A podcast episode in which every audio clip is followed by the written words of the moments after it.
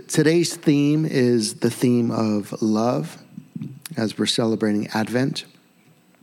And I'm going to uh, jump right into it. The greatest truth in all the world, I believe, is that God, the one who, who made us and the one to whom we will return one day, loves us. God loves us. And I'm quite sure that many who find themselves in a church gathering this Sunday know that Jesus loves them. You probably know that. They know that God is love. They know that there is a Heavenly Father above that cares for them as dear children. And for those who grew up attending church, this might be the most fundamental truth you learned, or maybe even the first song that you learned. You know, Jesus loves me, this I know. But sometimes what we know in our heads does not move our hearts. And think about it.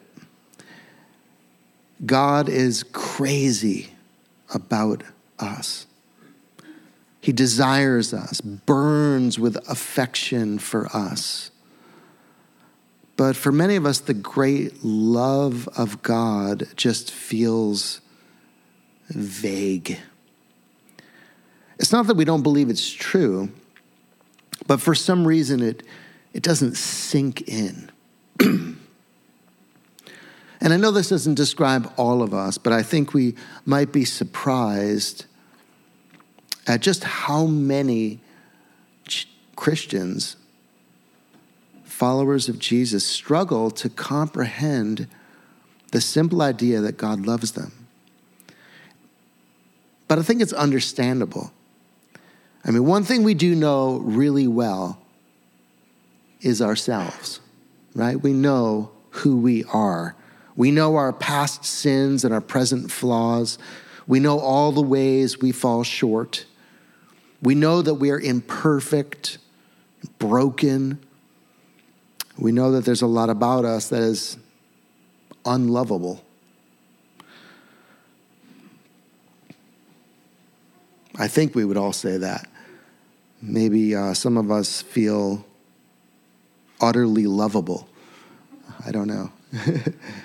Congratulations. But I think most of us probably are well aware of all of our flaws. And we feel, at least to a measure, unlovable. So we're up against the great challenge of reconciling two realities that don't mix well. I am, as C.S. Lewis put it, a small, dirty object. And yet, this other reality, God loves me. It doesn't make sense. And we sometimes find ourselves, at least I do, looking for reasons for God to love us. But the more we think about it, the more it doesn't really make sense. I mean, why in the world would a perfect, holy God love sinful creatures like us? Why would he want relationship with us? To put it in dating terms, he is way out of our league. Or think about the qualities a couple might look for in a child when considering adoption. You know, they want a cute child, or maybe they want a child who has a nice disposition or perhaps a child who seems like they'd be appreciative or that they would have chemistry with. No couple says, We want the ugliest, neediest, most rebellious child that you have. Although maybe some couples do actually ask for something like that because of God's love moving them. But this is what God does He invites the ugly, the sinful, the wretched, the downcast, the poor, the needy, the ones no one wants, the ones that society has written off. the ones that have even committed unspeakable crimes. He makes them his beloved sons and daughters. So when you think about it, it's pretty hard to believe. I mean, this certainly isn't the way the world works, right? I mean, society cancels people for all kinds of reasons. Society throws people in prison and are often happy to throw away the key. I won't name names. Families sometimes disown certain members. People dump each other in romantic relationships. Parents abandon children. Children run away. The whole system of the world is built on ungrace. But God is able to look past all our flaws and love us still. He can take the worst specimen of humanity and turn that person into someone beautiful in virtue. It's called his redeeming love. When I was writing this, it made me think of this documentary I watched uh, years ago. I think it was made or produced or something by Brooklyn Tabernacle. And it's about this work of God in a particular prison. Maybe you've heard of it called Angola, the Louisiana State Penitentiary. It has a history of it doesn't have a good history. It's not a, a, fun place to be at all. Many of the prisoners have life sentences. They say the average sentence is 88 to 90 years. Um, there's been conditions of abuse in that prison. But the redeeming love of God is at work powerfully in that place, rescuing people. And I think the documentary featured several different people who had been moved by God's love and had been transformed. But it's like a whole mo- hundreds of people coming to faith in that place. I kind of went down the the rabbit hole last night. Ended up watching, kind of on the later side, this. I just looked. I just googled uh, Angola Brooklyn Tabernacle and all of a sudden the picture of Pastor Cymbala came up, and oh, all right, let me just, I don't know, I just started listening to it and got drawn in. So Pastor Cymbala is kind of talking about Angola and what God is doing there and God's love for, for you know, the, the kind of the worst. And, and then he introduces this kid who I guess when he was 16, he had an altercation and ended up killing somebody and really injuring badly someone else. And so he had a life sentence on him. And just long story short, he ended up, by God's grace, by literally a change of law um, in Louisiana, he ended up getting out and getting married. And so he introduces this guy, Ron Oliver, and, and his wife and Ron gets up and he he just is basically for like a half an hour just shares his story. And I I am just I just lost it last night. I'm just sitting on, on my couch watching this thing and just just bawling, you know, at what God does, God's unfathomable redeeming love for even the worst. And, you know, Ron talked about how he was, I think he said something like 18 months in solitary confinement, which I think is like 23 hours a day or something crazy. I mean, I forgot exactly the details, but it was like a ridiculous amount of time to be in a tiny room alone.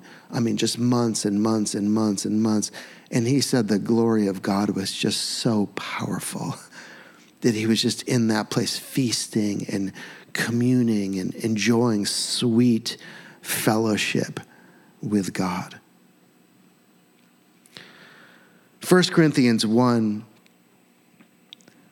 puts it this way you know, when you think of why does God recruit his converts in places like Angola prison. But scripture says God chose what is foolish in the world to shame the wise. God chose what is weak in the world to shame the strong. God chose what is low and despised in the world, even things that are not, to bring to nothing things that are. So, what we need repeatedly in our Christian life is a fresh revelation of this great love of God. You know, it's one thing to have an accurate knowledge of the Bible teaching on God's love, and it's another thing to experience it.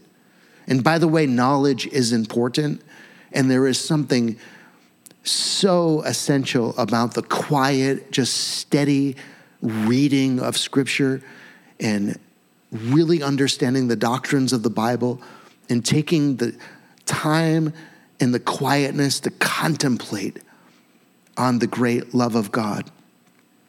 That all plays into it.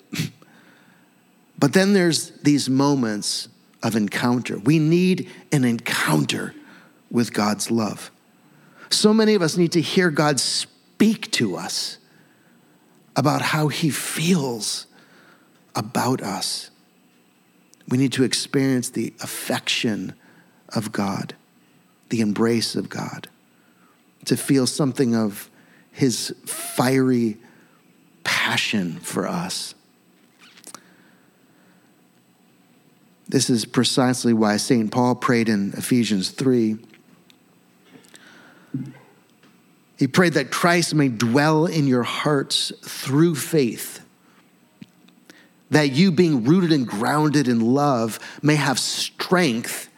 He's talking about spiritual strength, supernatural strength that comes from God, you know, that we might have strength to comprehend with all the saints what is the breadth and length and height and depth, and to know the love of Christ that surpasses knowledge, that you may be filled with all the fullness of God.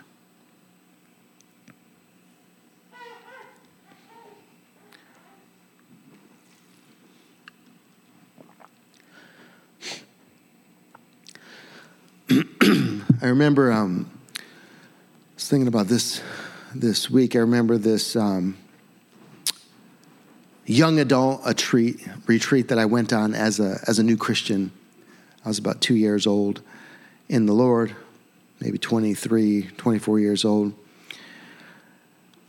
The Spirit was moving. This is kind of outside of New York City. The Spirit was moving powerfully upon the gathering. Maybe there was 75 of us or 100 of us.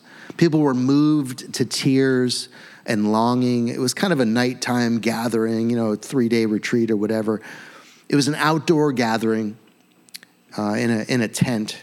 I don't remember too much about it. But I was feeling a little disconnected from what everyone else was experiencing. Have you been there? You know, people are just like moved and crying, and I'm like, I don't know. Okay. So I kind of this is a very introvert move, but I kind of left the meeting and went out behind the tent to have a private conversation with God. Now, keep in mind that I was at the time totally devoted to Jesus. I mean, we went to church four to five times a week when we lived in New York City. Um, I had a strong prayer life. I shared the gospel with people. I was walking uprightly, you know, fighting against sin daily in my life. I definitely have the Holy Spirit. But when I went behind the tent, I said in so many words to God, Do you really love me? I mean, I get how you could love many of the people around me, but do you love me? I know who I am. I know the things I've done in my life. It doesn't make any sense for you to love me. And I'm pretty sure the Lord didn't let me even finish speaking before he sort of squeezed me with his affection, kind of overwhelmed me with his love. And somehow he made me know in that moment what he felt about me. And of course, I wept rivers of tears. It was maybe my first major breakthrough in understanding the love of God. And I had been a Christian for at least two years at that point. We really need God to make his love real to us. Even if we experience it at times, guess what? We forget. We just forget. And we fall right back into our old ways of just vaguely grasping God's love. We need fresh, repeated encounters. now, when Christ was born into the world, he dramatically displayed how, how much God loves people, right?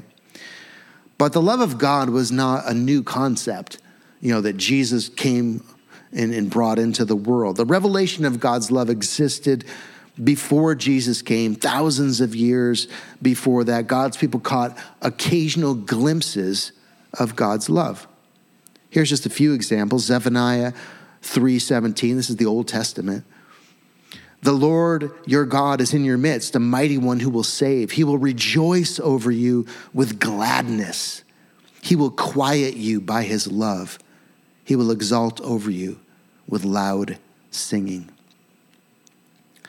Psalm 103 The Lord is merciful and gracious, slow to anger, and abounding in steadfast love. Micah 7, I love this one. Who is a God like you, pardoning iniquity and passing over transgression for the remnant of his inheritance? He, God, does not retain his anger forever because he delights in steadfast love. He will again have compassion on us. He will tread our iniquities underfoot. You will cast all our sins into the depths of the sea.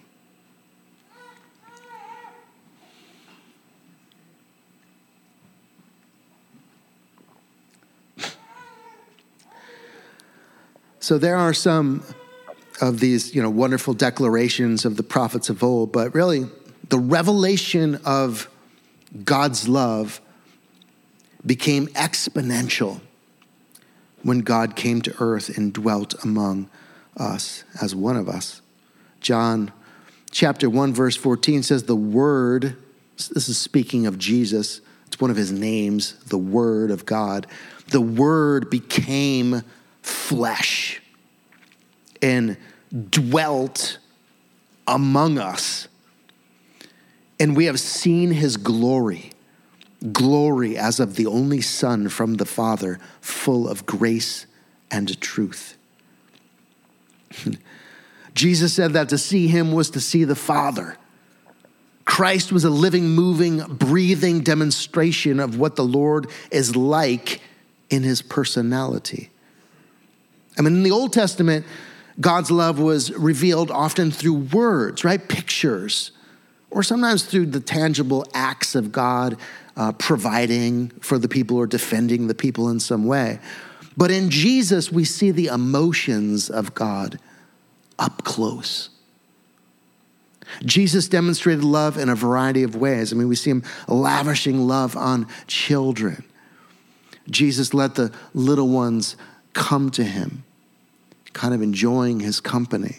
We see Jesus showing wonderful mercy to the sinful woman caught in adultery that famous story. Many accusers surrounded her to uh, stone her to death, but Jesus stepped in and advocated for her.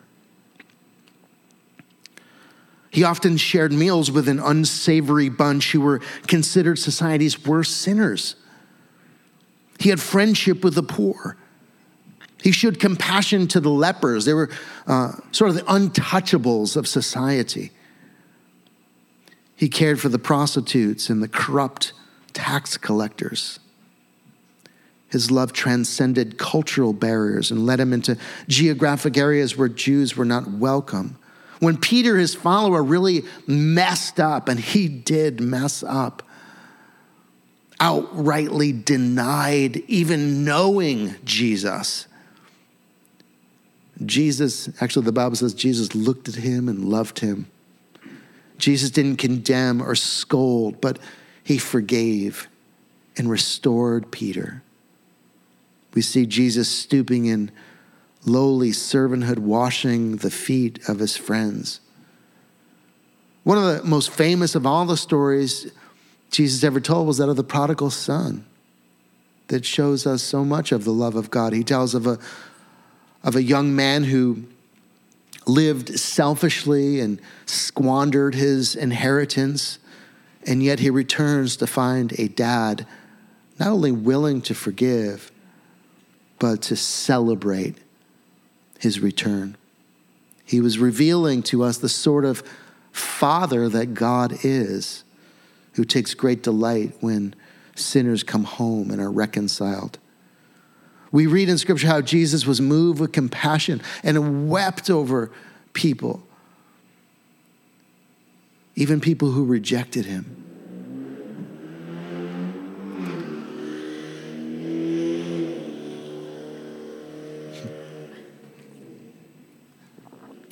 Was that a car or a go kart?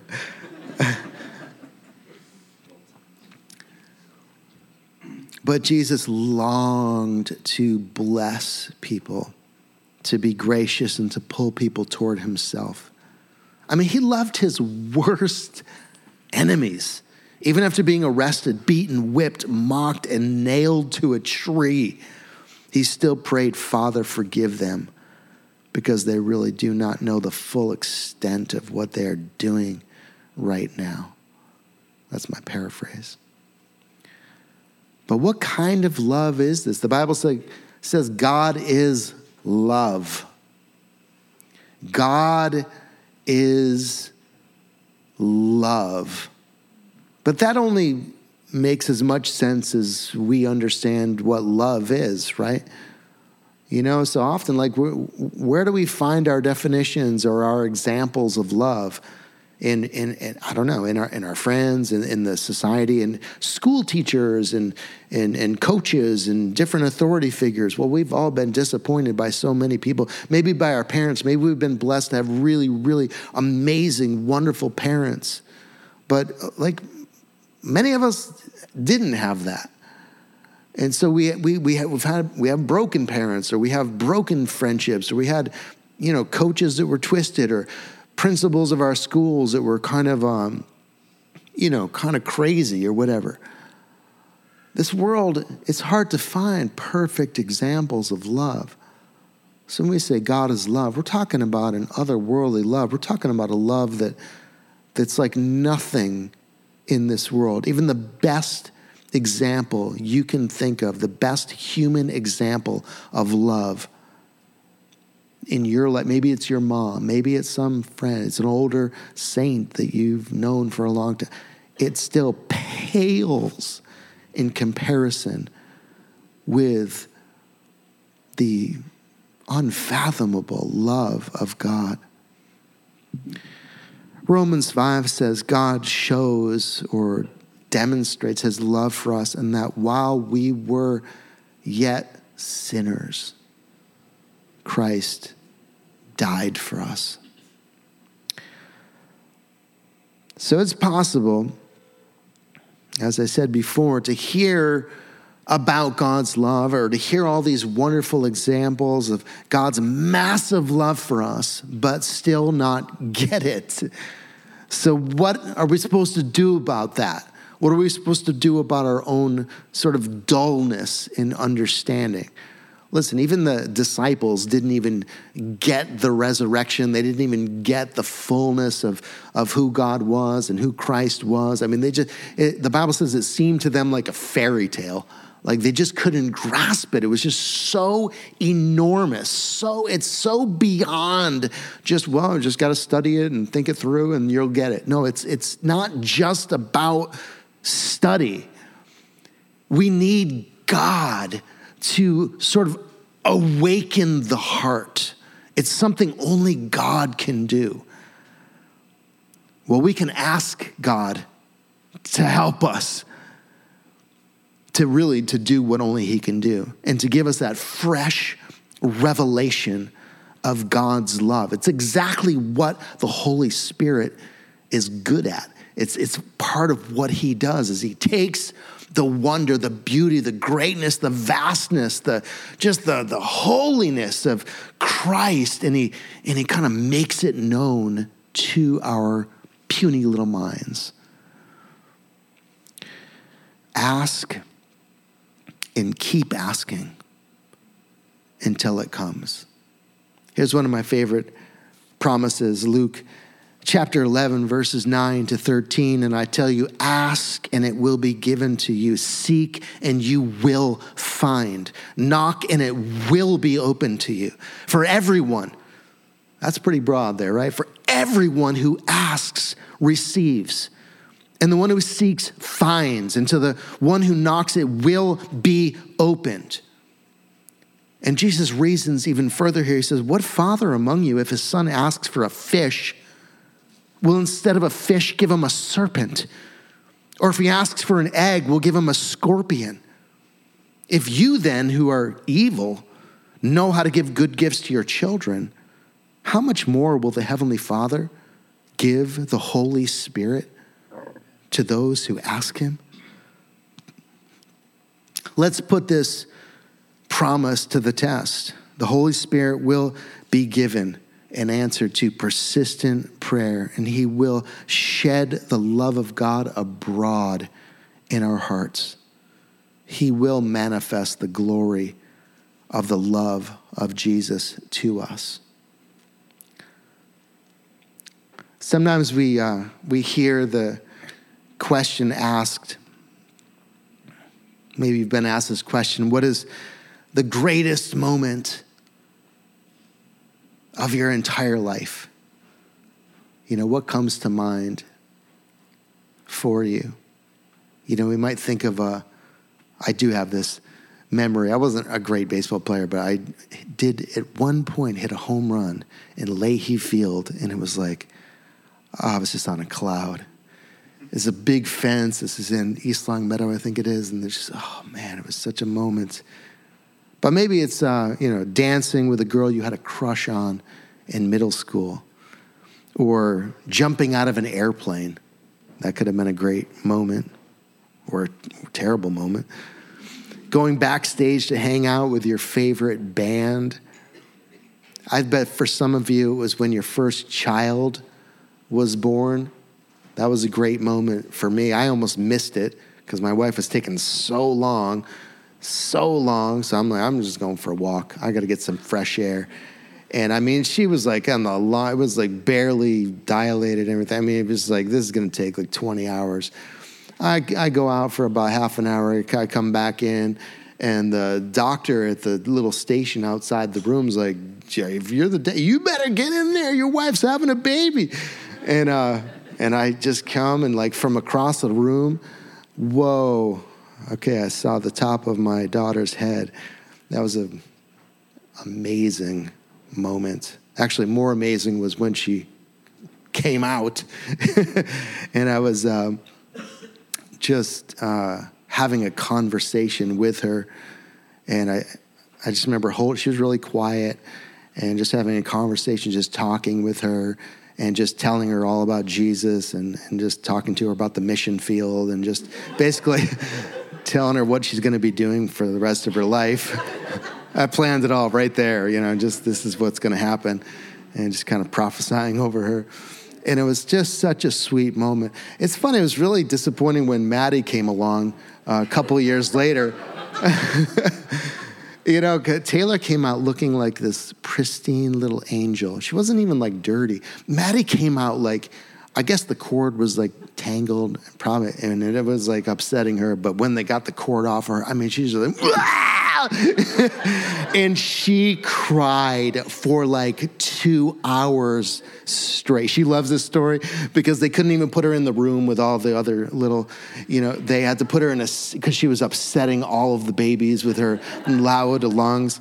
But there was no like beautiful moment of like holding Maddie after. It was like she just was inconsolable. Um, it's funny because she is kind of dramatic to this day. Anyways, but what is your favorite moment? Maybe it was catching a big fish. I don't know. You know. But for many of us, the greatest moments in our life, in a category far above anything else, have been times when we have experienced the tangible love of Christ. When somehow, some way, God made us know his great love for us. He floods the heart with love. I mean, the heart can barely contain that, that sort of love, right? You, you feel like you the walls of your heart are just going to almost burst open. It's like nothing else in all the world. I know that this sort of thing is much more than an emotional experience because of the way it changes us, right? I mean, I know it changes me. I'm softer, I'm renewed within, I'm suddenly in a place where Christ feels near. Have you ever gotten to this point where you feel so much of the love of God streaming through you that you feel like you can just stop praying? You can stop using words because you, he's so close that you know that just your thoughts are being perceived by him and your, your little groans. I mean, those kind of encounters, they're life changing. I want more of them. I've had a bunch of them, you know, through the years, but I'm praying for this Christmas maybe or in 2024 that maybe some of the greatest encounters that I would ever have with God's love. Moses came to a point in his life when it was as if he couldn't take the fact of God being veiled anymore, right? I mean, he knew God. He was an old man uh, at this point, but he requested of the Lord, Show me your glory. What was he saying? like I, I know i know who you are. I know your ways. I, I know all about you. I know your works. I know i mean moses had a good theology. Moses had knowledge. Moses had wisdom. But he kind of gets to this point and he's like oh god i just i want to i want to see you. I'm to show me your glory like let me grasp something of the just the vastness of it the eternal nature of it just how great it really is. Manifest yourself to me, Moses prayed. And you know what? God didn't say, Come on, Moses. Calm down. Getting a little emotional. You know, is not the knowledge of me enough?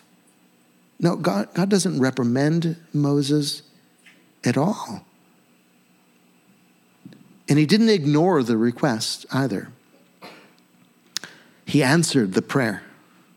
The Lord opened the eyes of Moses and revealed himself as abounding in steadfast love.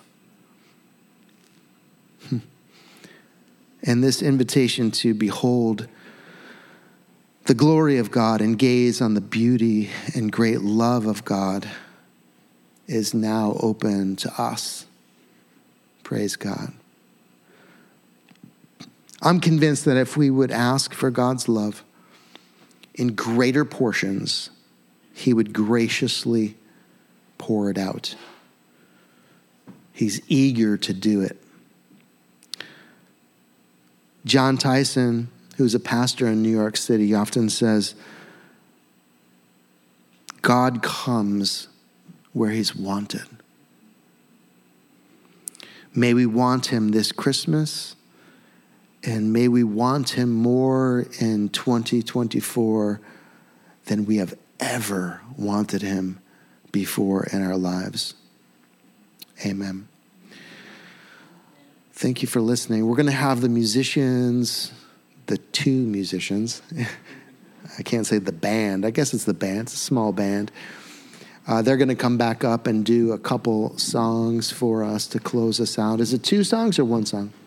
Two? Okay. And so if you guys want to stand together, let's just respond to the great love of God right now. And if it does feel a little vague to us, even after this message, it still feels vague. Maybe that's your honest uh, confession.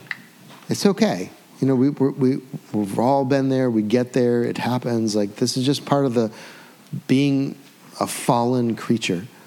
And it's just part of the human experience. But what we can do in these moments is hunger and thirst and say, God, show me your glory.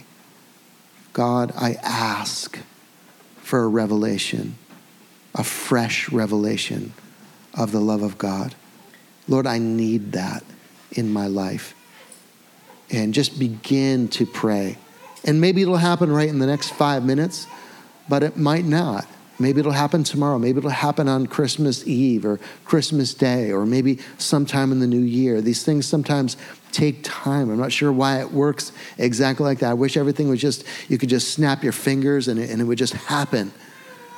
But God has His perfect timing. But I, I do know this that when we hunger and when we thirst for Him and when we ask, him to show us His glory, He hears us. And so let's make use of this time that we have together. Amen.